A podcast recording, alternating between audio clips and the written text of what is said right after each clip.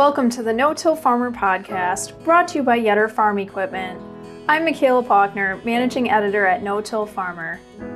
Bill Northey, the former Iowa Agriculture Secretary and USDA leader, passed away in early February, leaving behind a legacy of farm policy leadership and influence on conservation agriculture. In this episode, we're sharing Northey's keynote presentation from the 2015 National Strip Tillage Conference about applying science and technology to improve conservation tillage practices.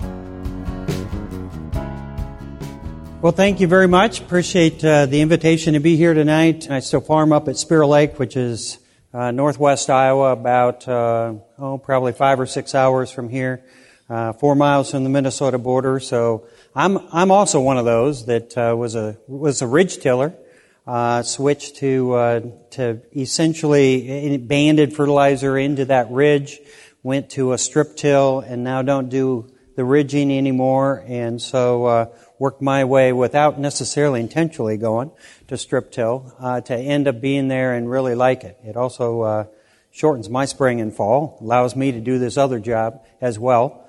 Uh, in Iowa, Secretary of Ag is an elected job, so I was first elected in 2006, and then reelected in 10 and reelected in 14. I think I'm very fortunate to be able to have uh, a job that gets me around the state, gets me kind of in touch with the things that are going on. Occasionally we get overseas when we're marketing or we see a lot of international visitors come through here. Last couple days I've been kind of here in eastern Iowa up all the way up to the Minnesota border and down to the Missouri border. Um, seeing a, an awful lot of good crops, uh, certainly a few poor crops. I know uh, all that is represented here.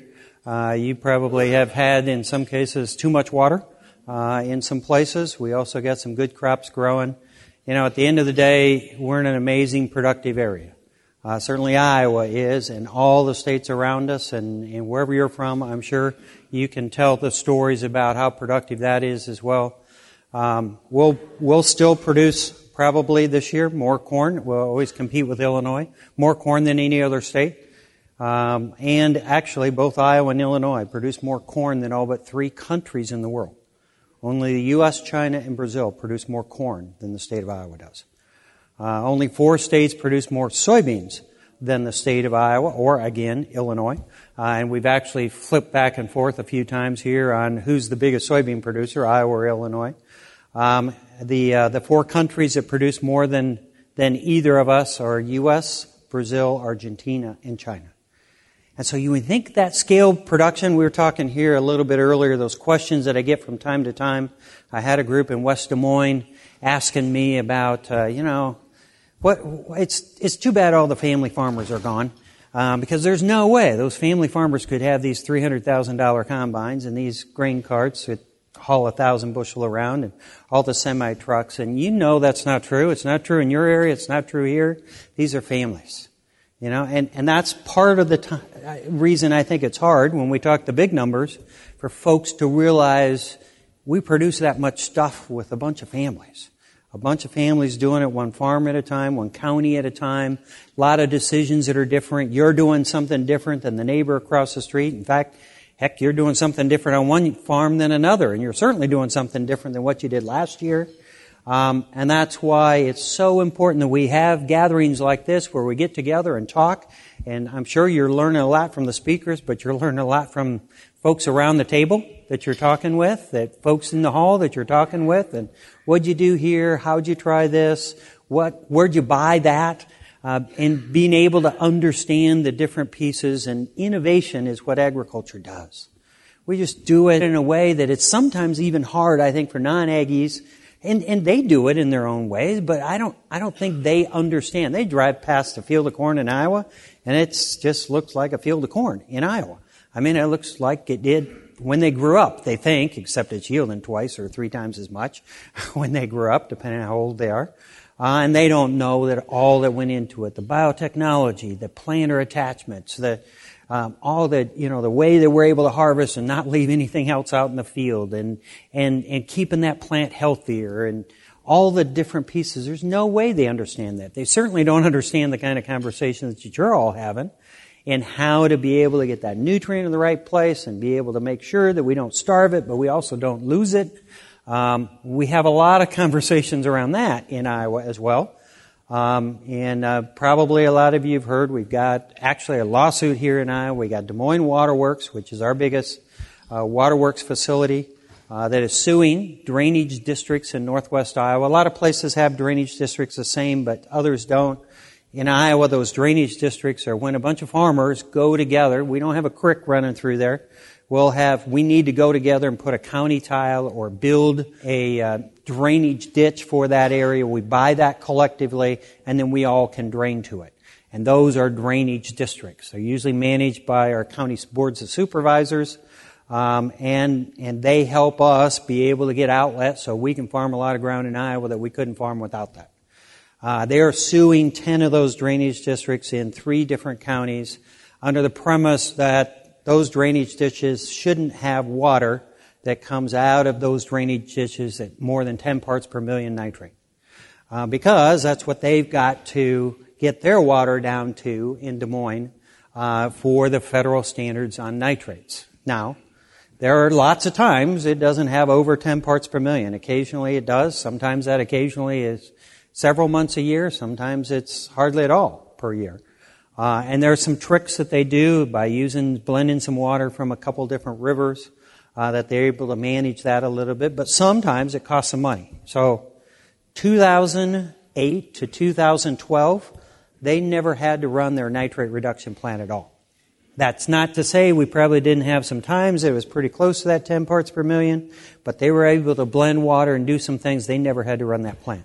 Now, many of you know what happened in 2012 we had a short crop, uh, we had a drought, um, we didn't use up all our nitrogen out there, and then come 2013, we had our wettest spring in Iowa in 140 years worth of weather records.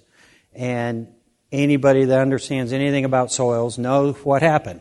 We flushed some of that nitrogen out, and it went down the river, and you know they had to turn their plant on. Surprise, surprise! None of us would be surprised. That's why they have. We'd all say that's why they have a plant. Uh, it cost them about uh, $2 a customer to run that plant for about five months, four or five months. And they use that as the basis to say, hey, we're going to maybe have to build a bigger plant someday. We're going to sue the farmers for allowing those nitrates to leave. Uh, and we're going to try and require them to have a permit uh, that would not allow them or, or at least would have some kind of engineering requirement to it, but technically not allow them to release over 10 parts per million nitrates. Um, now, our permitting process here in the U.S. with this NPDES permit um, is such that our cities have that. I was just with one of our small towns in northeast Iowa. They have a permit. They have a permit for their sewage treatment plant, and when it rains too much, water goes in uh, the sewage treatment plant and it overwhelms it and they've got to bypass it. And yes, they release raw sewage, usually diluted with a lot of rainwater, but they release raw, sewage to a creek that goes to a stream that doesn't end up at Des Moines, but ends up coming down the Iowa River eventually, uh, and certainly can impact some, some folks. So there's there could be a permit that doesn't have a water quality requirement to it. Uh, there could be a permit that has a water quality requirement to it if if they were successful. I would argue it doesn't stop at nitrates. It certainly doesn't stop at these 10 drainage districts up in northwest Iowa. If you're in the United States, and my, my fellow secretaries, directors, commissioners of ag know very, very well, have all called to check how is that lawsuit coming, what's happening. They all know if it happens here, if a court eventually decides this is going to end up, you know, probably at Supreme Court level at some point, probably. A court eventually decides those requirements are there, uh, then that impacts everybody. Uh, now, what it says, we don't know. What's a permit say? What's that process? Um, what do they write into those rules? We don't know. Um, I would argue it's a pretty heavy legal lift for them to do this. No one's done this before. The rule's not been interpreted that way. They could well some, win some parts of it. I think there'll be appeals. Others will win. There could well be appeals back again by them. This is going to take decades. Uh, right now, it was filed uh, earlier this year, this spring. Um, it will be heard in front of the judge uh, at the earliest next next August, a, a, year from now. Um, and then whatever happens, however long it takes for a judge to decide, then it'll be appealed, and it'll be appealed, and it'll be appealed. And so the lawyers are the ones that are going to win. They're the ones that are going to take home all the dollars. I don't know whether it be more clear or less clear when this is all done, but it certainly has folks a little nervous about what that all means. Now, why does that matter here? It matters here because you're all living with some of the same kind of things happening in your states. And I'd argue what you are doing in looking at being able to make sure those nutrients stay where that plant is and looking at, at trying to control tillage and, and do the kinds of things that have less impact off our farm, using technologies to split our application rates, to be able to um, make sure that we know late in the season if we need to be able to rescue a crop um, with a well, late season nitrogen application. We know what that is. These technologies are going to help us do a better job. Uh, that's if the government doesn't get in the way and tell you you can't do something. You know, you can't fall apply, you can't put more than 120 pounds on, or you got to use this form of nitrogen, not that form of nitrogen, uh, or your soil type says X, and and therefore this is what it needs to be. A few of those there's out there, and they make some sense. If you got a really sandy soil, you know, certainly you're not going to be able to hold that nitrogen if you throw some nitrogen on that farm, but Beyond that, we need to be able to let y'all innovate and, and figure out what works on their farm. Uh, we got some things that that uh, five years ago when we looked at at Iowa and the productivity that's here, we said, you know, there's a lot of good stuff happening. We got a lot of people doing good things. What what could be the problems? Now we didn't see a lawsuit coming, but we said it's water quality regs because you could see it already happen. It's Chesapeake, it was Florida, it was other places.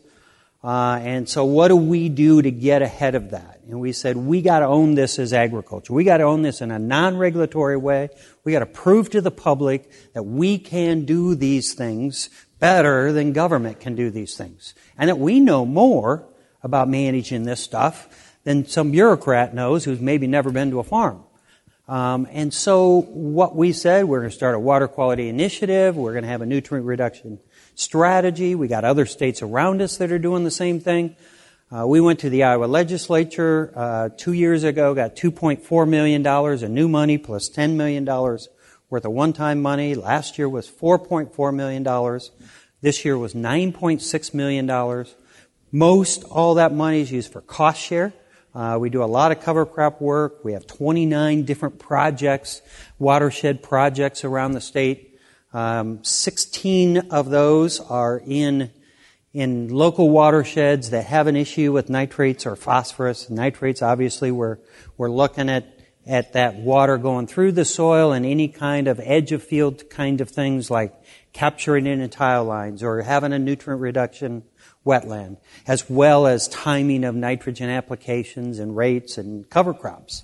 And uh, on the phosphorus stuff, we're looking a lot at erosion, uh, but it's certainly one of those tools is cover crops. Uh, and so cover crops is something that catches both of those pieces, and a lot of focus uh, has been on here in Iowa. We got some folks have been doing this long before, you know, we showed up with this program or this kind of emphasis. Um, what has happened is we've tapped into some of those folks. Those folks have been at other places. We got farm organizations that are organizing it, and we think we're seeing about double the number of cover crops here in Iowa about every year. And it fits so well with a no-till or strip-till type of situation. You know, conservation tillage is even a little tough to make this work. And I think it's both an incentive to figure out how we can make it work in these systems for some folks that aren't doing uh, strip till or no till, and they can figure out that there are there are ways that you can build organic matter, you can hold that soil in place, and it's pliable, it's ready for, for that corn to go in the ground, that soy, those soybeans to go in the ground uh, next spring.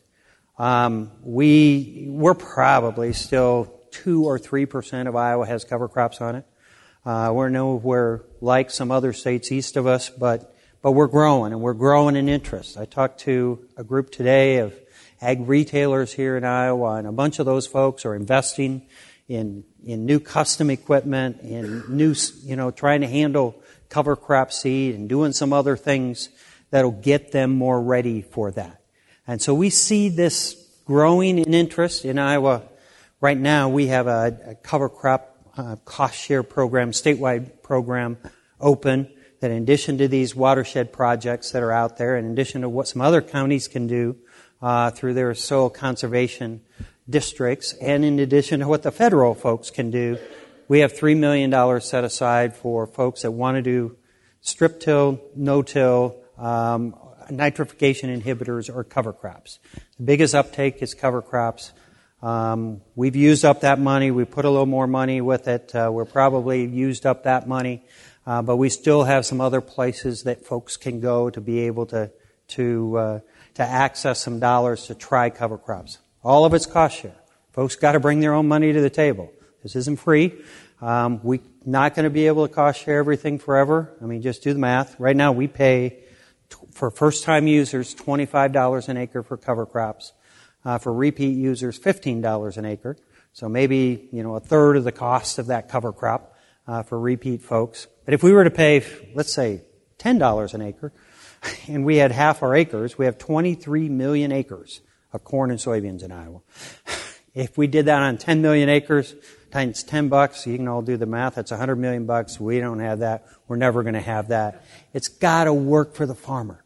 Well, what we're trying to do is introduce it, find a way, figure out what works for you, what kind of mix you want to use, and then you figure out how it needs to work on your farm. And many of your states are doing the same kinds of things or looking at adding it, those kinds of things. I'd like to take a moment to thank our sponsor, Yetter Farm Equipment. Yetter is your answer for success in the face of ever changing production agriculture challenges. Yetter offers a full lineup of planter attachments designed to perform in varying planting conditions. Yetter products maximize your inputs, save you time, and deliver return on your investment. Visit them at yetterco.com. That's Y E T T E R C O.com. And I tell you, one of the things I'm most excited about is that we see a lot of businesses that are interested and believe there's a market for better precision around nutrients.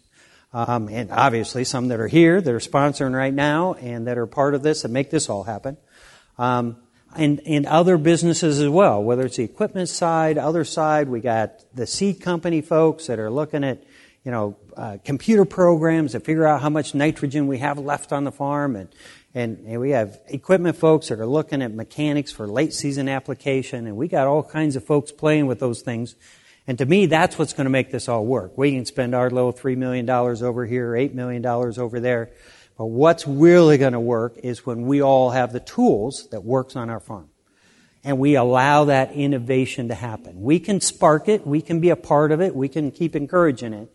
Um, but, but the success to me comes from the folks from you all being a part of this meeting, uh, from you asking questions of your suppliers and anybody that you're buying stuff from and asking for something new. Um, that's what's going to bring us to this next generation. Now, we got to keep telling our story because those same folks that, you know, thought we don't have a farm, family farmers anymore, you can't depend on them to know the difference between conservation tillage and strip till and no till, and they don't know the difference between a Y-drop and, and, and, you know, it, and ammonia for that matter. So they, they don't know all those pieces. At the end of the day, they don't have to. They just have to know that we're in to develop new things that work for us, that we should be using the farmers on the ground that know their farm better than anybody else to make the decision that works on their farm, and that we're taking this seriously. We're not saying no regulation because we want to sit and ignore it. We're saying no regulation because we believe we can fix it better. We can adopt these pieces. Now, maybe someday there'll be a handful of folks that don't want to do anything and there'll be regulation or something. I don't know. We're a long ways away from that. In the meantime, let's not try and fix the last 5% while we got the first 95% that will find these solutions. And I don't know how UAVs are going to fit into this and all kinds of other stuff.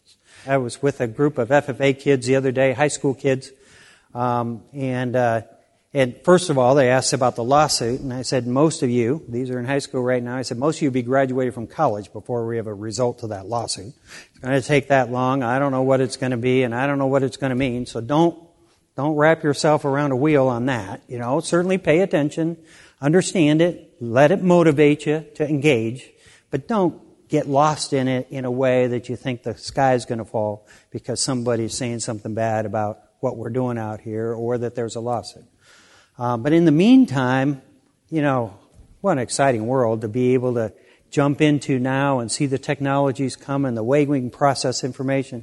I always tell somebody I, I'd love to, to be able to have something on a tile line that would tell me how much nitrate is moving in my tile line, pop it up on the phone, how much water how much nitrate is leaving that field. And if I see after a four inch rain um, that I lost 15 pounds of nitrogen, you know, I'm having a serious conversation about what I'm doing out there.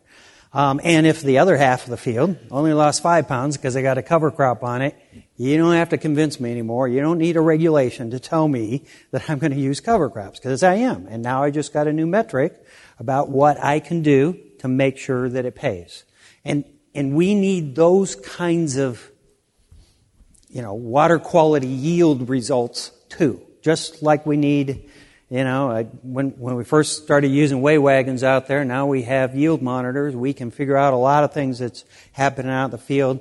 I'd still call that thing as imprecise as it would be. It's still weigh wagons, you know. I'm not knowing exactly what's happening on every acre and how much nitrate I'm losing, but I'd sure like to know something about what's happening out there, and I don't yet. And I think we will have those tools. Now, I don't want that tool you know, sending information into some government agency someplace that doesn't understand what happened and doesn't understand any context and wants to regulate off that. I want it for all of us to be able to figure out what we need to do different. Talk often about, I've got a, I've got a quarter section that's got a peat bottom in the middle of it, about 50 acres of peat, heavy peat, uh, heavy peat for us anyway. It's Okoboji soil. Um, there are times, a lot of times, when that's in corn, we go out and test it, and I don't need any nitrogen at all on it. I mean, I got enough nitrogen just in that organic matter breaking down, that 10, 12% organic matter breaking down, that it feeds the corn crop. I actually do more hurt damage if I throw some more nitrogen on top of that. And on the edge of that, I got some Clarion Nicollet Webster soil that's, you know, 3% organic matter, and I'm not, you know, if I don't put anhydrous ammonia or I don't put some nitrogen on that crop, I've got trouble. That thing is not going to yield. But I bet if I had that sensor, I'm probably using, losing more nitrogen out of that bottom that I have that's going and leaving um, that bottom in the tile lines and I am off that side hill. And someplace somebody'd say, you know, don't, you know, everybody can apply 120 pounds, but that's the maximum you put any place. Well, that'd be stupid on two fronts. that might not be enough some years on my stuff on my hill, and it'd be silly down in the bottom. You know, we'd all figure out a way to kind of starve the bottom and feed the hill, but not all of us have have areas like that where we can do that. Um, and so those are the kinds of things that farmers need to be able to manage and understand. I think we have time to do that. I think we have room. Um, I think we got to move quickly. Certainly, we got to value innovation. We got to talk about it. Um, we got to be able to talk about the new tools because there is a group of folks out there, and some of them are very well meaning. They want water quality fixed. They don't want to have problems with nitrates and phosphorus. They see algae blooms in places. They see the Gulf of Mexico um, have have nitrate issues, hypoxic zone in the Gulf of Mexico, and they say, you know, we fixed it in our urban areas. You know, we fix it at our point sources. Now you fix it in agriculture. Um, they can't tell us how to do it.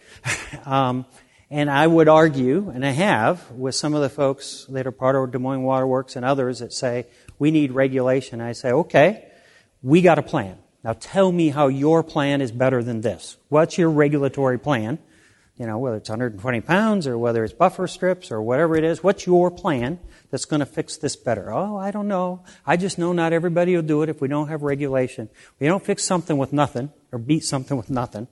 In this case, we should make sure if somebody comes out and says we need regulation because that non-regulatory approach is not working fast enough, then you better prove to me before we get off this horse what horse we're getting on and why that's better. And what we're going to do when that doesn't work, if that's not going to work.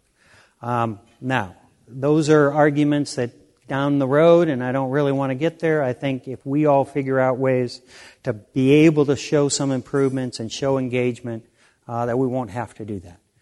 Um, let me finish with just talking. To, I, I don't think everybody appreciates, certainly they don't appreciate what's going on out here, but they don't always even appreciate our attitude in agriculture about why we address these things and why we care about them.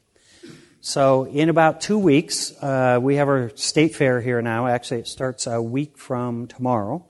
Uh, but a week after that, um, in the middle of the state fair on the Thursday, we do Century Farm Awards and Heritage Farm Awards. And a lot of states do this. Uh, we'll give out about 350 or 360 Century Farm Awards here in Iowa. These are farms that have been in the same family for 100 years. Uh, we'll give out about 70 or 80, I believe, Heritage Farm Awards. Those are farms that have been in the same family for 150 years. Now, mind you, in some parts of Iowa, like my parts up in northwest Iowa, we didn't have many people around 150 years ago, so in some cases, these are maybe the only family that's ever farmed these farms. Um, and you can imagine if you've been a part of these, and I'm, i know there'd be a lot of folks in this room that have been a part of them in your own area. We haven't, we haven't had farms that old in our family. We've had farms. My family's farmed a long time, but we haven't kept all those farms, and, and those have gone, and we're still 20, ways, 20 years away from our first century farm. Um, but I tell you, that is a, a very emotional time. If I could just get, if I could just get uh, all the non-farmers in Iowa to spend 15 minutes watching that event and see these families come across the stage and the smiles and the hugs and, and we had a family last year that had 60 people that came back. This was their family reunion from states all around the country to come back to celebrate this and they'll cheer after when they're announced and they get their picture taken and they'll come across the stage and say, you know, grandma was born on that farm and she's still living on that farm. She's been on there 92 years. And we had a couple of young guys came across the stage. I assume they were brothers. This was a couple of years ago. Um, and, uh, and, and I said, so congratulations. And they said, I'm, one of them was the landlord's family. These are guys in their probably mid 30s, I'm guessing, or early 30s. One of them was landlord's family, and one of them was the tenant's family. And this was the 150 year award. And they said, Our families uh, have, the rental family has rented that farm for over 70 years from that landlord family. And he said, This is our farm together. We both treat this as our farm. This is, you know, this is something we care about. Not, we, not all rental arrangements are like that in Iowa. Uh, but there are some that are like that.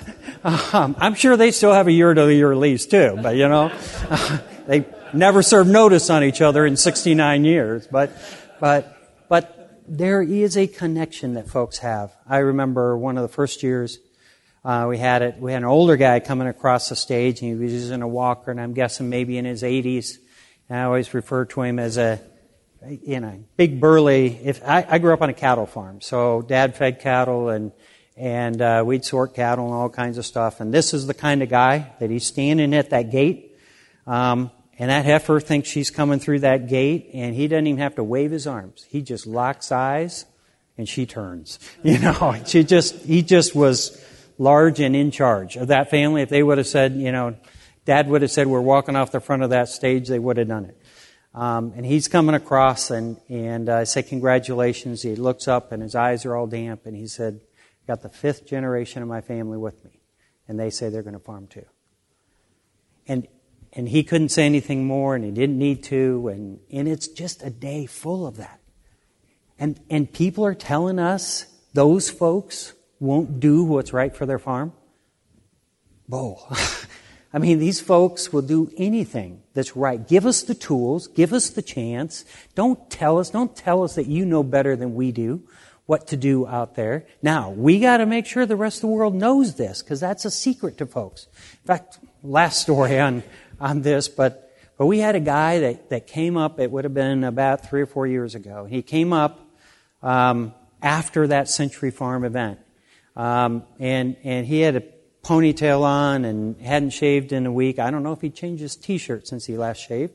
I mean, it was, he was just really rough looking and I knew I hadn't seen him all day, um, coming across the stage with families and he said, I want to talk to you about this Century Farm Award.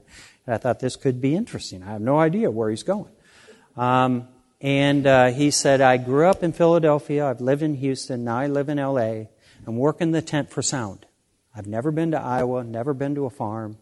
And what I just saw today was the coolest thing I ever saw. I saw all these families coming across the stage and hugging multiple generations. And, and he talked about going home, grabbing a video camera, coming back and interviewing families about why the farm connected them and what they felt about the farm and how they were connected to generations that are gone, generations that aren't born yet. And, and there is no way I would have thought this guy, as separated as he was from agriculture, could have ever got it, and he got it. He said, and he talked for about 20 minutes, he said more in that 20 minutes than anybody else in, in being able to describe how important that connection to the farm was. And I think that guy's going back to LA and he's going to hear farmers are ruining the world again, whatever it is, you know. You're not using GMOs, are you? You know, or you're not taking care of your livestock or whatever it is. It's dust, it's water, it's whatever. And I think he's going to look back and he's going to think of those families he saw across that stage, and he's not going to understand the difference between, you know, a deep bedded building and a deep pitted building, or strip till or no till, but he's going to say those folks wouldn't do that. They wouldn't do something that was wrong. They would only do the things that are right. Now, maybe they're doing something different than somebody else because one is right one place and one is right another place, but they're doing the best they can, and I don't think he'd convict us like some of the folks that don't have a way to be in touch. So, how do we capture that? We have our own ways. We stick somebody in a combine seat beside you. You know, I don't know if we want them in a planter seat beside. Well, if the planter's driving itself, you can have them in the planter seat beside you. Um, I, mine doesn't drive itself, so I'd, I'd, be all crooked if I was sitting there talking to somebody all the time. Um, but but I think there are ways we can do pieces of this, and it's not just big city folks that don't understand. It is sometimes our small town folks that we're sitting in church with, that, that is in line at the grocery store with us. So we need to make sure they have a chance to be able to see some of this stuff as well. And then they find out how cool it is and how interesting it is. And I think they're going to be, you know, folks out there telling our story to others as well. So, again, thank you for, uh, for being here, for being a part of this. Uh, there's a lot of great stuff happening, and you're all uh, figuring out things to be able to take home. You're making life better and telling your neighbors and farmers we got to keep innovating. We got to keep engaging. Uh, certainly in Iowa, a big part of that is going to be a focus of water quality in addition to making sure that we're doing the best things that we can, as efficient as we can, raising the biggest crops that we can, uh, but doing it in a way that causes less impact off the farm. We do all those things. I think the future is very, very bright. Bill will certainly be missed by the agriculture community. A collection of memories about Bill is linked on the webpage for this article, which you can find at no-tillfarmer.com slash podcasts. Many thanks to Yetter Farm Equipment for helping to make this No-Till podcast series possible.